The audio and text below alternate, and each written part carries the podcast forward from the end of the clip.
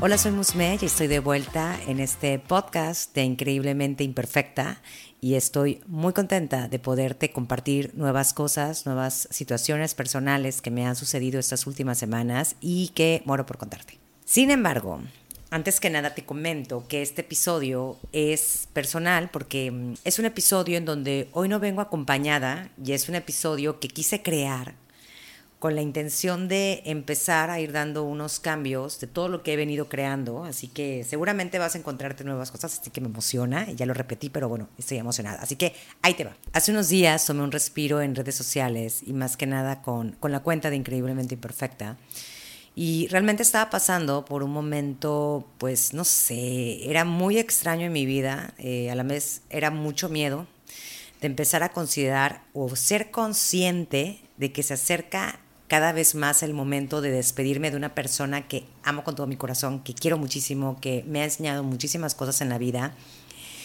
y también de un encuentro o de una situación como mucho más cercana a todo el tema espiritual. Y es que esto me hizo realmente entender que a veces nos enfocamos tanto en cosas que debemos hacer, ¿no? En aquellos pendientes que pues que nos vuelan la cabeza en cumplir ciertos objetivos, en seguir una rutina, etcétera. Que no nos damos realmente una pausa para sentirnos, para ver qué estamos haciendo, qué es lo que nos gusta, qué es lo que definitivamente no estamos disfrutando.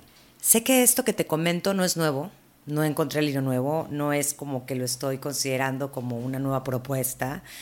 Sin embargo, pocas veces, y sé consciente contigo misma, pocas veces lo traemos de manera consciente a nuestra vida. O sea, realmente estamos perdiéndonos en, el día a día que no nos damos cuenta si esto realmente va a sumar o va a restar a mi vida, si realmente es, esto me va a hacer sentir mucho mejor o no, o si realmente lo estoy haciendo por el tengo que, en vez del decir quiero hacerlo.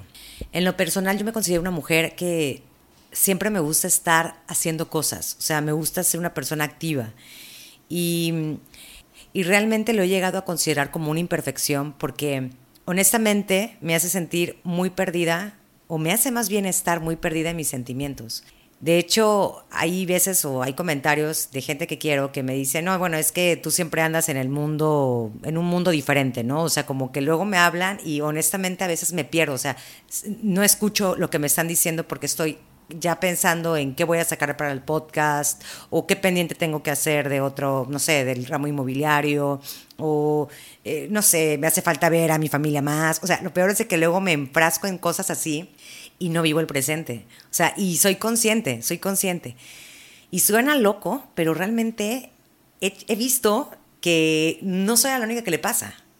Y está fatal porque, pues honestamente, esta parte de ser activa está padrísimo, sin embargo, ¿a qué precio?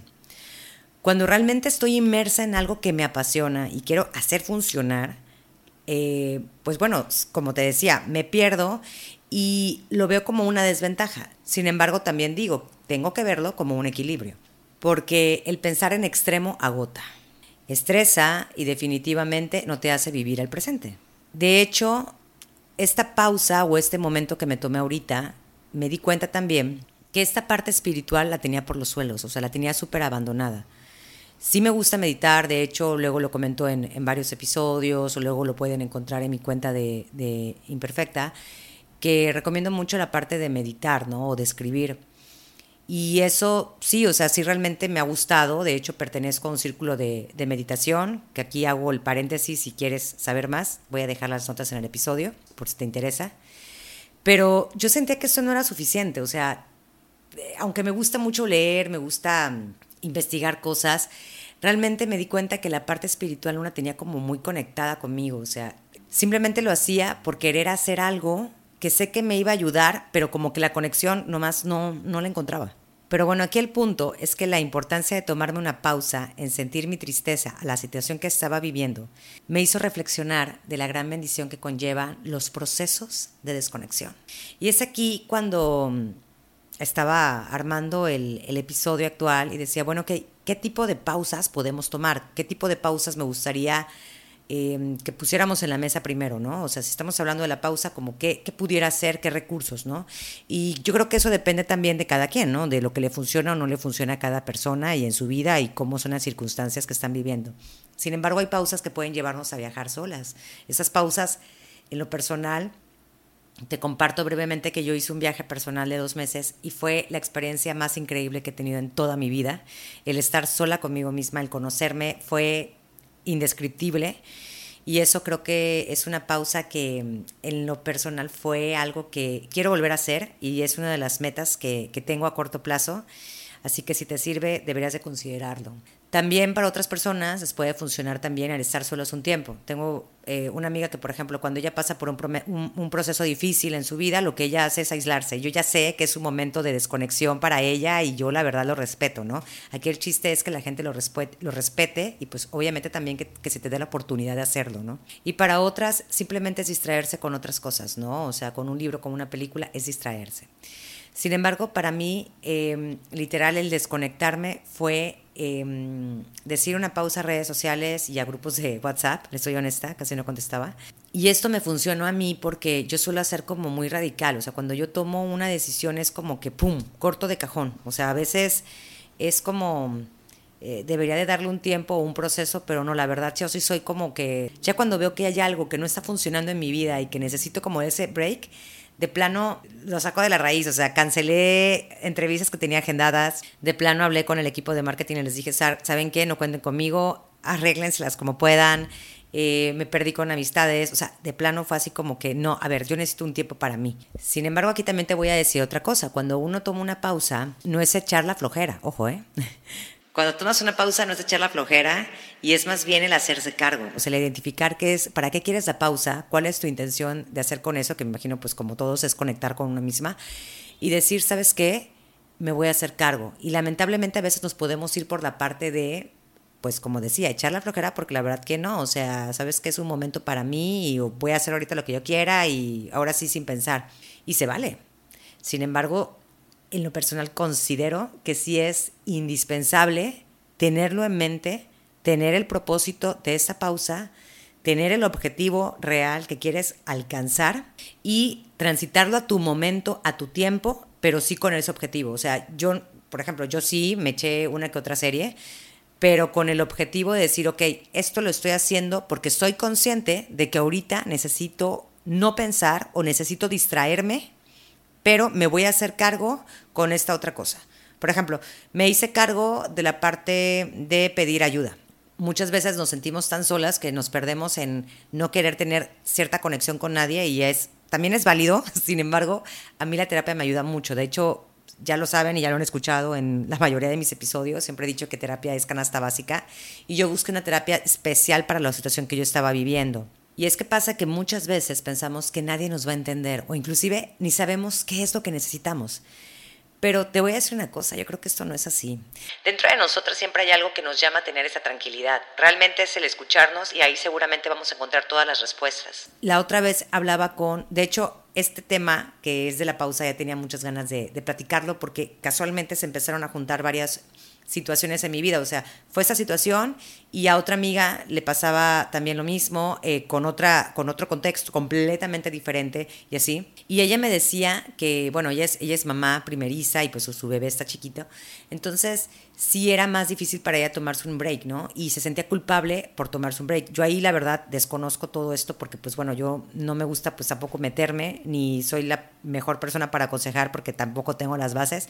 Sin embargo, yo veía su sufrimiento y yo le decía, es que no puedes sentirte culpable por querer sentirte bien, ¿no? Por buscar esa tranquilidad y ese sentimiento de, ok, lo necesito en ti misma.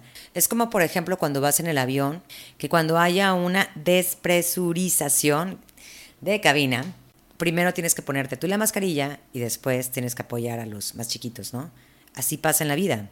O sea, realmente si uno no está bien, si no está equilibrado, si no tiene esa energía o esas ganas o esa conciencia plena en una misma, realmente lo que sigue a tu alrededor, cómo vas a poder dar lo que tú eres, ¿no? Y todas tenemos cosas tan increíbles para dar. Entonces, la pausa la veo como algo, como, como una medicina indispensable que te va hacer sentir la mejor persona, pero sí tienes que ser consciente de cuándo tomarla. Y bueno, de acuerdo a lo que yo he estado viendo o lo que me funcionó, aquí te quise compartir algunos tips para tomar pausas, que realmente sería actuar de acuerdo a lo que te funcione. Y aquí es donde hago un recordatorio de que todo lo que te voy a estar compartiendo y lo que te he llegado a compartir es desde mi forma personal. Yo no soy psicóloga ni nada por el estilo y solo comparto lo que a mí me ha funcionado, todo lo que he ido aprendiendo, lo que me han enseñado los libros, lo que me ha enseñado también terapia. Así que esto es realmente algo muy personal. Y bueno, algunos tips que quiero compartirte y que yo creo que también va de acuerdo a lo que yo he usado definitivamente es, uno, pudiera ser, definitivo, que no te sientas mal por tomarte una pausa, que es lo que te comentaba anteriormente. No te abrumes cuando escuches esa voz en tu cabeza que a veces es buena onda y a veces se pasa. Así que mi recomendación es que seas tranquila de lo que necesitas y lo que mereces en ese momento. El segundo tip sería, haz lo que creas conveniente siempre y cuando no sea algo que te haga sentir peor después. Como por ejemplo lo que yo te comentaba, si te vas a sentar a ver la tele para relajarte, hazlo de manera consciente de que disfrutes lo que estás viendo porque te está reconfortando. ¿Ok? Otro tip que también me ha funcionado es desconectarte de aquellas personas que te absorben energía. desconéctate, si es posible, de tu WhatsApp, de tus pendientes, de gente que realmente no te está sumando. O que cuando ves el mensaje dices, ay, Dios, ahí te vas a dar cuenta. Otro tip sería, escribe y pregúntate cómo quieres reconectar contigo misma después de esto. ¿Qué giro quieres tener? Y una vez que lo tengas claro, enfócate en eso. La verdad que eso también ayuda muchísimo. Si no eres escribir, platícalo como si lo estuvieras platicando a otra persona, ¿no? O sea, imagínate que tienes a tu mejor amiga, a tu esposo, a tu novio, no sé, alguien en el que confías mucho y le estás comentando todo esto. Créeme que eso que te va a ayudar a tener como que más visión de lo que, de lo que estás buscando con este break. Y el último y no menos importante, de todo corazón solamente disfrútalo y aprovechalo. Es válido. Ten claro que si la vida te pide una pausa, detente.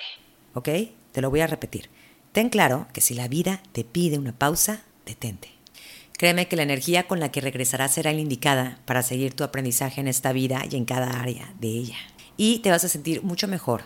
Así que recuerda que no es una forma de evasión, sino una forma de reconexión. De verdad que si estás pasando por una situación en la que te sientes que te estás superando, tómate una pausa, escúchate un podcast como los de Increíblemente Imperfecta, léete un buen libro y bueno, ya te dejé mil tips, así que me encantaría también saber que si escuchas este episodio, me mandes un mensaje y me digas qué es lo que a ti te ha funcionado y qué es lo que de plano no te funcionó o lo que quieras compartirme acerca del tema o lo que tú quieras, porque me daría muchísimo gusto escucharte. También Quiero agradecerte muchísimo por haber llegado hasta aquí y por ser parte de esta comunidad recargada de increíblemente imperfecta. De verdad que esta pausa de dos semanitas, no fue mucho, me sirvió para ahora seguir con mis proyectos a fondo y ser consciente de lo que quiero poner mayor atención. Así que recuerda seguirme en mis redes sociales y toda la información la vas a encontrar en las notas de este episodio. También te voy a recomendar un libro que a mi parecer es muy muy bueno. A lo mejor y te meto dos más o tres, no sé, pero uno sí te lo voy a poner ahí en las del episodio. Y bueno, recuerda que mi nombre es Musme y esto fue Increíblemente Imperfecta Podcast. Chao.